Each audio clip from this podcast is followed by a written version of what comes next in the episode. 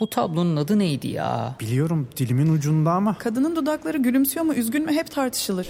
Sadece tablonun adı değil, etrafındaki çerçeve, bulunduğu müze, hakkında çıkan haberler, eserin sahibi ve daha birçok bilgi Samsung Galaxy S24 serisi ve Circle to Search ile dilinin ucunda değil, parmağının ucunda. Galaxy AI ile gelecek işte bu kadar kolay.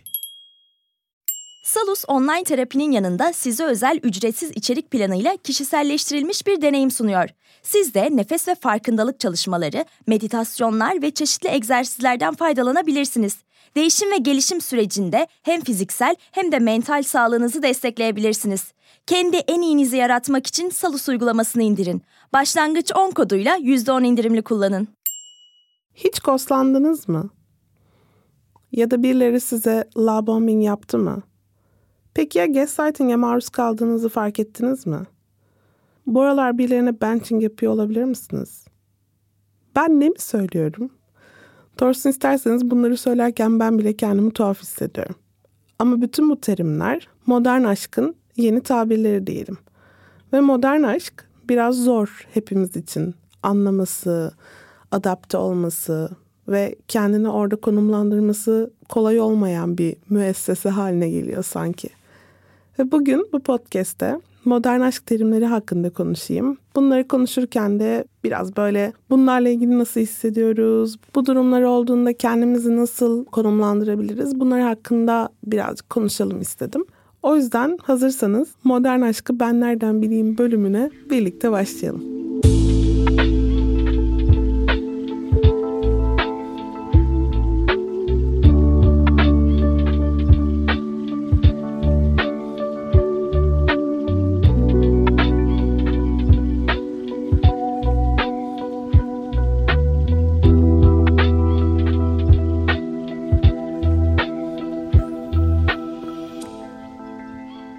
Psikolog doktor Gizem Sürenkök.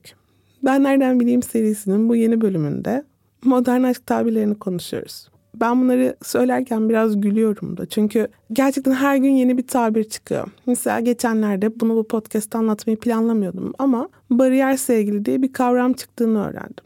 Bariyer sevgili ne demek diye düşünüyorsanız eski sevgilinize geri dönmemek için biriyle ilişkiye girmek, böylece eski sevgiliyi unutmaya çalışmak anlamına gelen yani o eski sevgiliye dönmemenizi sağlayan insana bariyer sevgili deniyormuş. Eskilerin yara bandı sevgilisinden nerelere geldik. Ama bir yandan da yara bandı sevgili eski sevgiliyi unutmak için yapılan bir şeydi. Geri dönmemek için yapılan bir şey değildi diye düşünebiliriz. Bütün bu tabirler gerçekten aslında bir şeylere yani gerçekten yaşadığımız bir duruma tekabül ediyor. Peki neden bu tabirler daha önce yoktu da şimdi varlar ve bunlar hakkında konuşurken hepimize tanıdık gelen bir şeyler var içlerinde. Çünkü gerçekten bence aşkı yaşama şeklimiz zamanla biraz değişti. Yani daha önce daha belki kuralları belli, aşamaları belli bir ilişkilenme halimiz vardı. Ama online datingin hayatımıza girmesiyle ya da belki genel olarak tüketim toplumunun daha fazla içimize işlemesiyle ilişkileri de daha çabuk tüketir veya bir kişiye odaklanmak yerine başka insanları da radarımıza tutar olduk. Bu iyi bir şey mi kötü bir şey mi buna geleceğim tekrar. Ama bu bir nevi felsefi soruya gelmeden önce birazcık bu tabirlerden bahsedeyim istiyorum. Şimdi en çok duyduğumuz, en çok belki gündemimize gelen tabirlerden bir tanesi gaslighting. Ama gaslighting'i anlatmadan önce love bombing'i anlatmak istiyorum. Çünkü aslında ikisi genel olarak benzer ilişkilerde ortaya çıkan kavramlar. Özellikle karşımızdaki insanın narsistik eğilimleri varsa bu iki hareketi yapmaya daha meyilli oluyorlar. Ama bunu böyle çok şeyle söylemek istiyorum. Yani temkinle söylemek istiyorum. Çünkü artık narsizm öyle bir hale geldi ki her gördüğümüz insana bu bir narsist der olduk. Ve bu çok doğru değil. Çünkü narsizm öyle kolay tanımlanan ve herkese yapıştırılabilecek bir etiket değil. Zaten bu bir spektrum ve insanlar bunun içerisinde narsizmde yüksek veya düşük olabilirler. Ama bu meyilde yüksek olan insanların romantik ilişkilenme esnasında yaptıkları önemli davranışlardan bir tanesi love bombing. Love bombing aslında şu demek. Bir insanla tanışıyorsunuz, ilişkiye başlıyorsunuz ve bu insan sizi böyle çok büyük hareketlerle, çok güzel jestlerle, hediyelerle, sürprizlerle, aman tanrım söylediği o güzel cümlelerle etkilemeye çalışıyor. Ve bugüne kadar hiç bu kadar güzel şeyler duymadınız belki de. Yani sen benim hayatımda gördüğüm en güzel kadınsın diyor. Sen benim bugüne kadar karşıma çıkan en müthiş insansın diyor. Ben daha önce hiç böyle aşık olmadım. Daha önce hiç kimseye bunları hissetmedim diyor. Ve birazcık şunu sorguluyoruz aslında. Yani ben mesela daha bir haftadır birlikte olduğum bir insanın bugüne kadar gördüğü en zeki insan olabilir miyim? Yani bir haftada beni nasıl çözdü de o kadar zeki olduğumu biliyor? Ya da yani bu insan love yaparken benim sürekli onunla vakit geçirmemi istiyor. Sürekli ona adamamı istiyor. Bütün zamanımı, enerjimi, dikkatimi yani arkadaşlarımla görüşemiyorum. Başka hiçbir şeyle ilgilenemiyorum ona mesaj atmazsam hızlıca bana kendim kötü hissettirecek şeyler yapıyor. Yani o kadar çok odağımın onda olmasını istiyor ki ama bunu karşılıksız yapmıyor. Yani o da bana bütün odağının bende olduğunu hissettiriyor sürekli. Özellikle de çok da ilgi göremediğimiz, kendimizi görülmemiş hissettiğimiz ilişkilerden çıktıktan sonra bu tarz bir ilgi yağmuru bize o kadar iyi geliyor ki ve kendimizi bu tarz bir ilişkiye kaptırmamız bu sebeple çok da kolay oluyor. Yani daha önce böyle bir şey görmediysek hele ayaklarımızın yerden kesilmesi an meselesi. Love en kötü yanı bütün bu ilginin siz bir kere ilişkiye girdikten sonra ve hani biraz oh, oturup böyle poponuzu ilişkiye yerleştirdikten sonra bir anda kesilivermesi. O yüzden de sanki böyle o halı ayaklarınızın altından çekilmiş gibi oluyor ve popo üstü oturuyorsunuz. Ben ama bu ilişkiye girdim ve böyle sen hiç böyle değildin. Yani sen bana sürekli çok güzel şeyler söylerdin. Benimle çok ilgilenirdin. Bütün odağın bendeydi. Şimdi neredesin dediğimiz bir halde buluyoruz kendimizi. Özellikle de bu şekilde girdiğimiz ilişkilerde böyle tartışmalar, anlaşmazlıklar bir anda karşımızdaki insanın neredeyse 180 derece farklı bir yüzünü görmemize sebep oluyor. Çünkü karşımızdaki insan aslında eleştirilmeyi veya bir şeylerin yanlış gitmesini görmekten hiç hoşlanmıyor. İşte bu narsistik eğilim biraz buna da yol açtığı için aslında love bombing'in hemen sonrası daha çok böyle oluyor.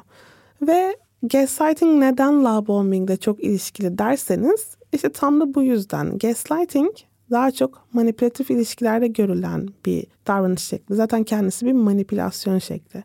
Gaslighting karşımızdaki insanın bizim gerçeğimizi çarpıtmasıyla oluşuyor. Yani mesela biz bu insanı bir şey söylerken duyuyoruz ya da bir şey yaparken görüyoruz ve bu durumla onu yüzleştirdiğimiz zaman ya ben hiç öyle bir şey söylemedim ki diyor. Ya da ya yanlış görmüşsün ben öyle bir şey yapmadım diyor. Mesela telefonunda bir fotoğraf bize bir şey gösterirken bir fotoğraf görüyoruz ve diyoruz ki ya bu, bu ne? Ya öyle bir şey yok sen yanlış görmüşsün. Ya da mesela bizim kalbimizi kıracak bir şey söylemiş oluyor. Biz anlatmaya çalışıyoruz. Ya bak tartışma esnasında şöyle şöyle bir cümle kurdun ve ben çok kırıldım buna diyoruz. Ben hiç öyle bir şey söylemedim. Sen nereden çıkardın bunu diyor. Ya da biz duygularımızdan bahsediyoruz. Ya sesini çok yükselttin ve bana çok kötü geldi diyoruz. Yo sesimi hiç yükseltmedim. Asıl sen yükseltmiştin sesini diyor. Ya da bir konuyla ilgili konuşurken ben çok kırıldım dediğimizde ay sen de çok alıngansın, çok hassassın. Aslında hiç ortada böyle dert edilecek bir şey yok diyor. Ama bunu bir kere değil sürekli sürekli yapıyor ve o kadar çok yapıyor ki bunu artık biz bizim duygularımız gerçek mi? Biz gerçekten çok abartıyor muyuz? Ben gerçekten aslında kırılmamalı mıyım? Bu ilişkide her şey yolunda da ben mi kendi kendime bunu uyduruyorum gibi düşünmeye başlıyoruz. Bu uzun vadede kişinin kendi gerçekliğinden emin olamaması ve kendi kendini sürekli sorgulaması anlamına geliyor. Bunun ne kadar kötü bir şey olduğunu ancak yaşayanlar bilir bence ve bu podcast'i dinlerken ya ben tam da böyle bir şey yaşamıştım diyenler olduğuna eminim. Bunun çünkü bir adım sonrası kendinden sürekli şüphe etmek kendi kararlarından, kendi duygularından, kendi cümlelerinden, kendi duruşundan sürekli olarak şüphe etmek ve hep teyit alma isteği duymak neredeyse. Ve bu kendi gerçekliğimiz için bu insana bağlı, bağımlı hale gelmek. O yüzden de bu ilişkilerde ya bir dakika hayır benim gerçekliğim bu ve sen bana doğru söylemiyorsun ya da hayır ben böyle hissettim ve böyle hissettiğimi eminim bununla ilgili bir şey yapılmasını istiyorum demek bu ilişkilerde bir çıkış noktası oluyor. Karşımızdaki insan yaptığının gaslighting olduğunun farkında olmayabilir ya da bilinçli yapıyor olabilir. Ama çoğu zaman manipülasyonu karşımızdaki insanlar manipülasyon yaptığını bilerek yapmıyorlar. Yani manipülasyon hakkında daha sonra daha detaylı bir podcast kaydetmek istiyorum. O yüzden bu podcast'ta çok uzun uzun konuşmak istemiyorum ama birçoğumuz gaslighting'i yaparken ya bir dakika dur ben böyle söyleyeyim de karşımdaki insan kendinden şüphe düşsün diyerek yapmıyoruz. Çoğu zaman kendimizi korumak, kurtarmak amacıyla yapıyoruz ve karşımızdaki insana ne kadar zarar verdiğimizi fark etmiyoruz.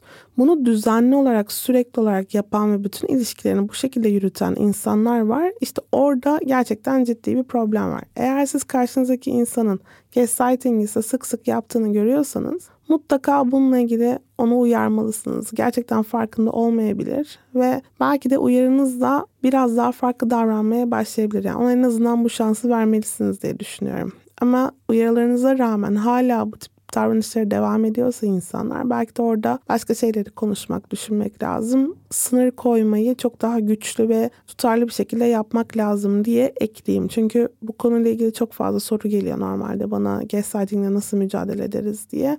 Hani böyle en azından hızlıca toparlamak istedim.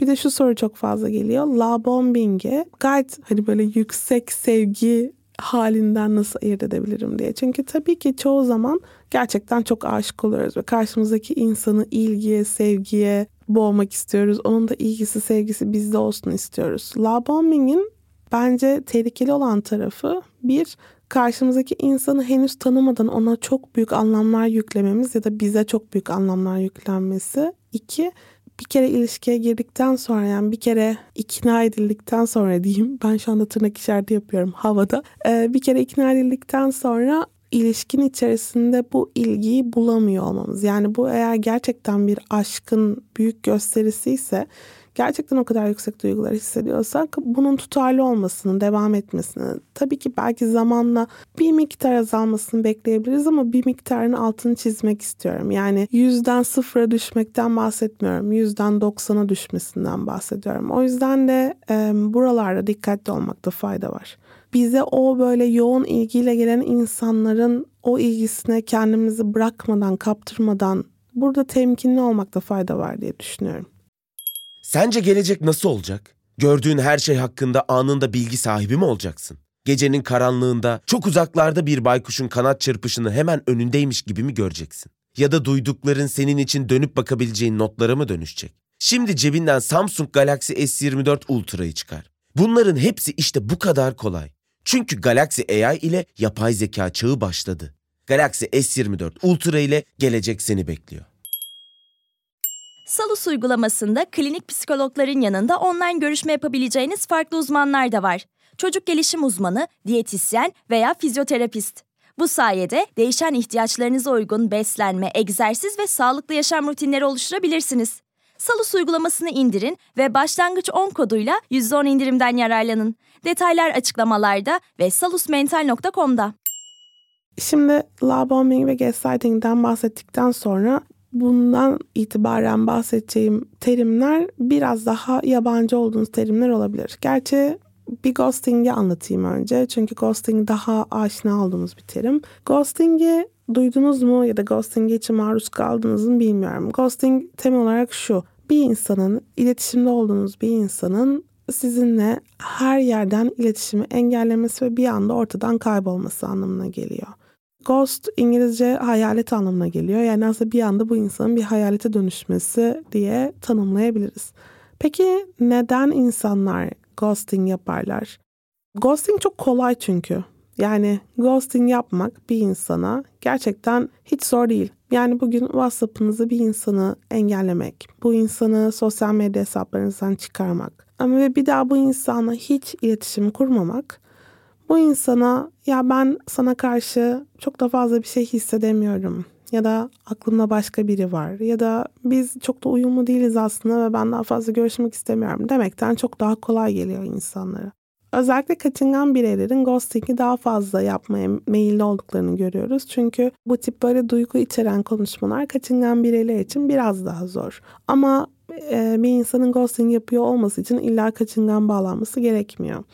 Ghosting'in en kötü yanı ghosting'e maruz kalan insanın kendini çok değersiz ve önemsenmiyor hissetmesi. Yani ben bu kadar kolay vazgeçilebilecek ya da gerçekten bir cümleyle ilişkimin bitirilmesini duymayı hak etmeyecek bir insan mıyım? Duygularını hissetmesi. Çünkü gerçekten de bir insana şey diyememek kötü bir şey. Yani evet biz seninle birkaç haftadır görüşüyoruz ya da birkaç aydır görüşüyoruz ama ben duygularım derinleşmediğini hissettim ya da ya yeterince kafalarımızın uyuşmadığını fark ediyorum. Ya da ben bir ilişkiyi sürdürmeye hazır değilim. Neyse sebebimiz. Bunu karşı tarafa aktaracak enerjiyi, gücü veya aslında özeni göstermemek gerçekten karşı taraf için çok incitici. Hatta ghosting ile ilgili şunu söylemek de mümkün. Ghosting bir insanda dışlanma etkisi gösteriyor ve sıkı takipçilerim bilir daha önce dışlanmış hissettirmeyi şeyde de konuşmuştum. Sessiz muamele davranışından bahsederken de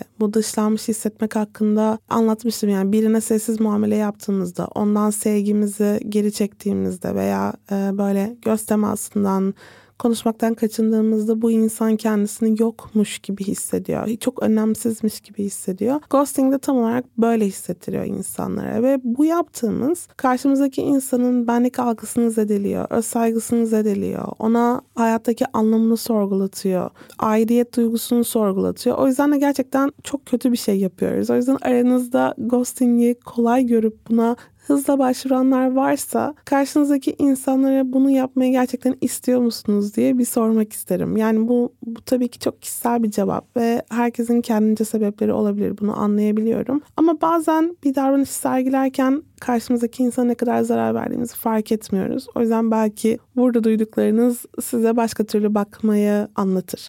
Bir başka tabir, belki bunu duymuşsunuzdur son zamanlarda birazcık daha hakkında konuşulmaya başladı benching. Benching genel olarak yedekte tutmak anlamına geliyor. Ve yedekte tutmak maalesef birçoğumuzun özellikle online datingin getirdiği kolaylıklarla sık yaptığımız bir şey haline geldi. Nedir bu? Mesela online dating esnasında birden çok insanla eşleşiyoruz. Birden çok insanla konuşmaya başlıyoruz. Bir tanesiyle görüşüyoruz belki. Ama henüz emin değiliz bu insanın o insan olduğundan. O yüzden de başka insanlarla konuşmaya, görüşmeye devam ediyoruz arka planda. Belki bu görüşmeyi seçtiğimiz insanla bir ilişkiye de başlıyoruz. Adını koyuyoruz yani diyelim.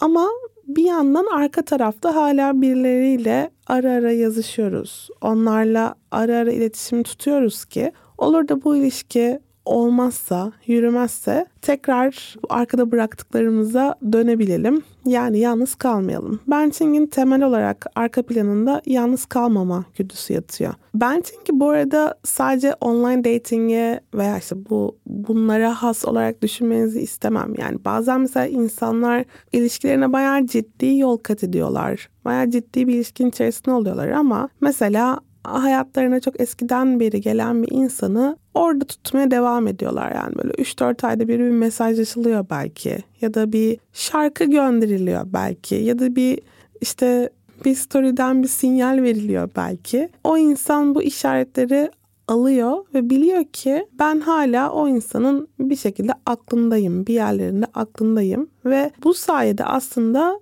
yedekte kalmaya devam ediyor hayatlarınızda böyle insanlar olabilir. Siz birilerine bunu yapıyor olabilirsiniz ya da birilerinin yedekte tuttuğu insan olabilirsiniz. Hatta bazen öyle bir durumda oluyoruz ki sadece birilerinin değil birkaç kişinin yedekte tuttuğu insan bile olabiliyoruz. Yani aslında artık ilişkiler çok karmaşıklaştığı için bu tip durumlar da gayet mümkün. Peki yedekte tutulmak bize nasıl hissettiriyor? Yani biraz bunu düşünmek lazım bence. Buraya gelmeden önce de şey söylemek istiyorum. Bu az önce bahsettiğim hani arada sırada bir mesaj atıyor, işte bir şarkı gönderiyor, bir sinyal veriyor dedim ya. Bunlara da breadcrumbing ya da aşk kırıntısı diye çevireyim Teoman'a selam ederek breadcrumbing diyoruz. Neden buna breadcrumbing diyoruz? Çünkü ortada bir gerçek aşk yok, gerçek bir aşk gösterisi yok ama böyle onun kırıntıları var ve siz o kırıntıları toplayarak Hansel Gretel gibi aşk evine varmaya çalışıyorsunuz gibi sanki. Breadcrumbing %100 bu şekilde yapılmak zorunda değil. Sadece bunun bir çeşit breadcrumbing olduğunu belirtmek istedim. Breadcrumbing'i biraz sonra birazcık daha detaylı anlatacağım. Ben Çing'e geri dönüyorum. Allah'ım ne kadar çok tabir var bu arada yani. Ee, yedekte tutulduğumuz zaman biz aslında şunu hissediyoruz. Ben gerçekten bu insanın asıl odağında olmayı hak etmiyorum belli ki. Ee, bunu zaten öz saygımızı zedeleyecek şekilde alabiliriz ama bununla yetinmiyoruz. Yani bir yandan da sürekli bu insanın radarına girmeye ve ana insan olmaya da çalışıyoruz. Yani o yedekte kalma hali hiçbirimizin kolay kabul edebileceği bir şey değil zaten.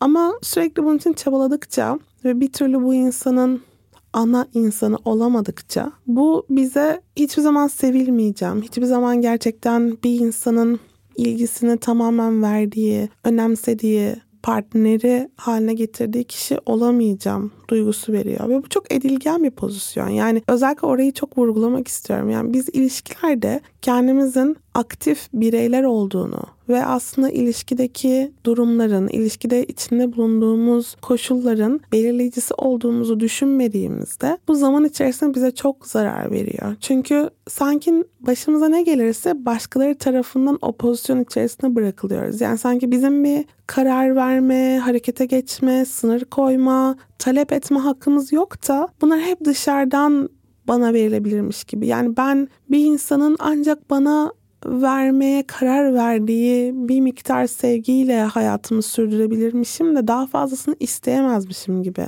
hissetmeye başlayabiliyorum. Daha fazlasını bu insandan isteyemeyebilirim ya da istersem reddedilebilirim. Ama eğer bu insan bana benim ihtiyacım olan sevgiyi vermiyorsa o zaman ben bu insanı beklemek zorunda değilim. Bence bunun ayırdına varmamız çok önemli. Çünkü bizi yedekte tutacak değerde gören bir insanın aslında bizi ana partneri haline getirmesi de geride bırakabileceğimiz bir durum mu gerçekten? Bunu da bir sorgulamak lazım. Yani ben bu insan tarafından yedekte tutulduysam bunun üstesinden gelebilecek miyim? Bu arada bu bahsettiğim yani bana verdiği sevgiyle yetinebilir miyim? Durumu breadcrumbing'i çok güzel tanımlıyor bence. Yani aşk kırıntısıyla hayatımı sürdürmektense gerçek aşkı arama yolculuğuna çıkacak mıyım, çıkmayacak mıyım sorusu. Peki neden bazılarımız aşk kırıntısıyla idare etmeye çalışıyoruz?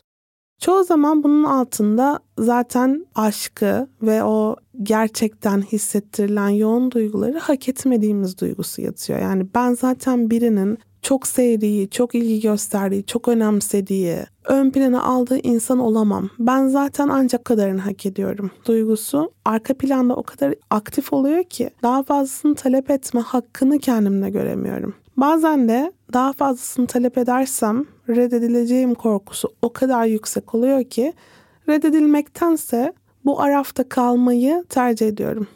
Ama arafta kalmak bana hiç iyi gelmiyor. Çünkü Arafta kaldığım zaman ne ileri gidebiliyorum ne geri gidebiliyorum. Bu insan hayatımda kalmaya devam ediyor ama bu insan hayatımda olduğu için ondan dolayı oluşmayan o boşluğu doldurma ihtiyacı duymuyorum. Ve o yüzden de aslında beni çok sevebilecek ve bana gerçekten gerçek sevgiyi, gerçek yoğunluğuyla hissettirebilecek bir insanı hayatıma sokmamış oluyorum ya da bu insanı bu insan için bir yer ayırmamış oluyorum. O yüzden de breadcrumbing'e maruz kalıyorsak bunu düşünmemiz lazım. Yani ben gerçekten daha fazlasını hak etmiyor muyum? Gerçekten herhangi bir insan breadcrumbing'e maruz bırakılmayı hak eder mi? Hangimizin hayatı o kadar uzun ki önemli bir kısmını buna maruz kalarak geçirelim? O yüzden bence bunlar önemli sorular breadcrumbing konusunda. Şimdi aslında çok daha fazla terim var ve belli ki bu bölümün devamı gelecek. O yüzden bu bölümü bitirmeden bir kavram hakkında daha konuşayım. Ondan sonra bitirelim yavaş yavaş. O kavram da şu ana kadar konuştuğumuz şeylerle aslında bayağı ilişkili olan situationship konusu. Şimdi situationship relationship'ten farklı. Bunu durumsal ilişki diye tanımlayalım isterseniz. Bu durumsal ilişkinin en önemli özelliği bir ilişki olmaması. Yani bu statünün içinde olan insanlar ne olduklarından tam emin değiller karşılarındaki insanla. Yani sevgililer mi, arkadaşlar mı, ismi konulan bir durum yok. İki tarafta içinde bulunduğu durumun farkında ama iki tarafta bunu başka bir yere taşımak için ya gayret göstermek istemiyor ya da bununla ilgili korkuyor. Situationship'lerde iki taraf arasında duygusal yakınlık olabilir, fiziksel yakınlık olabilir. Gerçekten bu iki insan bir ilişki yaşıyordan farksız olabilirler, görünebilirler. Bu değil zaten önemli olan. Önemli olan bu iki insanın karşılıklı bir şekilde evet biz bir ilişkinin içerisindeyiz ve bu ilişkinin getirdiği sorumlulukları alıyoruz demiyor olması. Tabii ki aramızda eminim situationship yaşayanlar vardır ve bununla ilgili bir sorun da yok. Ta ki ilişkinin sorumluluklarını almıyor olmamız bize zarar vermeye başlayana kadar. Yani mesela bir insanla siz durumsal bir ilişki içerisindeyseniz o insandan gerçek anlamda destek istemekten çekinebiliyorsunuz ya da o insandan herhangi bir şey talep etmekten çekinebiliyorsunuz ya da kötü hissettiğinizde o insana sığınmaktan çekinebiliyorsunuz. Bu da şuna götürüyor bizi. Bir ilişkinin gerçek faydalarından, bu fayda derken hani böyle biz bir ilişkin içinde pragmatik sebeplerle bulunuyoruz, faydasından yararlanalım diye bir ilişkiye giriyoruz diye düşünmenizi hiç istemem. Ama aslında insanların ilişkilere girmek için gerçekten çeşitli fayda güden motivasyonları var. Çünkü ilişkiler bize hem psikolojik hem fizyolojik hem zihinsel bir sürü fayda sağlıyorlar. Yani mesela iyi bir ilişkin içinde olduğumuzda bağışıklık sistemimiz çok daha iyi işliyor. Ya da iyi bir ilişkin içerisindeysek gerçekten çok daha fazla motive olabiliyoruz. Çok daha iyi problem çözüyoruz. Çok daha iyi odaklanıyoruz. Ya da iyi bir ilişkin içerisindeysek genel olarak modumuz daha yüksek ve negatif modumuz çok daha düşük. E şimdi bütün bu faydaları aslında insanları evrimsel olarak romantik ilişkiler içine iten faydalar. Yani ben bir ilişkin içerisinde bulunayım ki bu faydalardan yararlanayım. Ama eğer ben gerçek bir ilişkin içerisinde değil de sadece durumsal bir ilişkin içerisindeysem bu faydaların hiçbirini alamıyorum. O yüzden de zaman içerisinde bu durum içerisinde artık kalamamaya başlıyorum. Ve bu tip konuşmaları yapmayı çok uzatmak bu tip konuşmaları yapmayı iyice zor hale getiriyor. Ve belki de o artık aradaki o ilk başlardaki tutku, heyecan, birbirine dönüklük bitmiş oluyor ve o durumsal ilişki hiçbir zaman gerçek bir ilişkiye dönüşemiyor. O yüzden durumsal ilişki içerisindeyseniz bunun ne kadar sürmesini istediğinizi bir düşünmekte fayda var. Yani bunu ne kadar sürdürebilirsiniz? Ne kadar ilişkinin sorumluluğundan kaçmak istiyorsunuz veya ne kadar karşınızdaki insanın ilişki sorumluluğundan kaçmak istemesine okeysiniz? Bunu da bir sormalıyız diye düşünüyorum. Çünkü Çoğu zaman bu soruları sormadan o durumların içerisinde kalıyoruz ve bu soruları sorduğumuz zaman başka yerlere evrilebiliyor bence düşüncelerimiz. O yüzden e, hem ilişkisel farkındalığı hem de bireysel farkındalığa sahip olmak aslında bizi daha mutlu ve daha hayatını iyi yaşayan bireyler haline getiriyor. Umarım şu ana kadar bahsettiğim tabirler, bakın bir toparlayayım.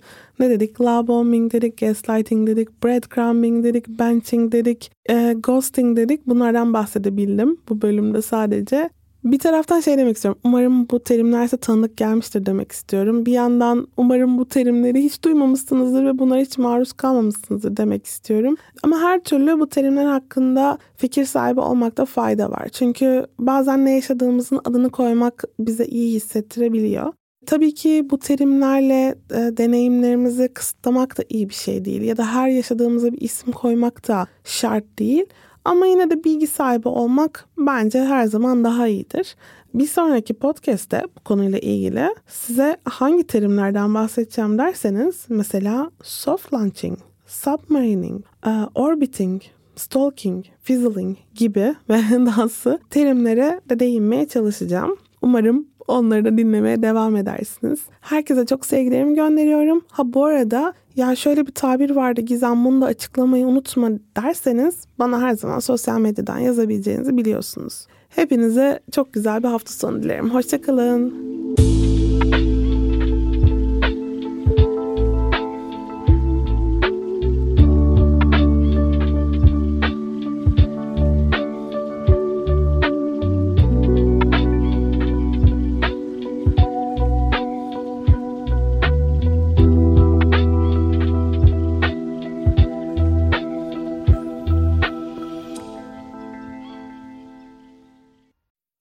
Boğa ve Venüs arasında 120 derece üçgen açılarla desteklenecek. Yeni ay ve devam eden süreçlerde tutumlarımız önem kazanacak. Özetle pozitif olun. Notlarını istediğin gibi özetleyen not asistanı Samsung Galaxy S24 serisinde. Galaxy AI ile gelecek işte bu kadar kolay. Salus yetkin psikologları ile terapiyi her yerden ulaşılabilir kılmaya devam ediyor. Yaşam tarzı değişiklikleri, adaptasyon sorunları, yalnızlıkla başa çıkma gibi konularda online terapi desteği için Salus uygulamasını indirin. Başlangıç 10 koduyla %10 indirimli kullanın.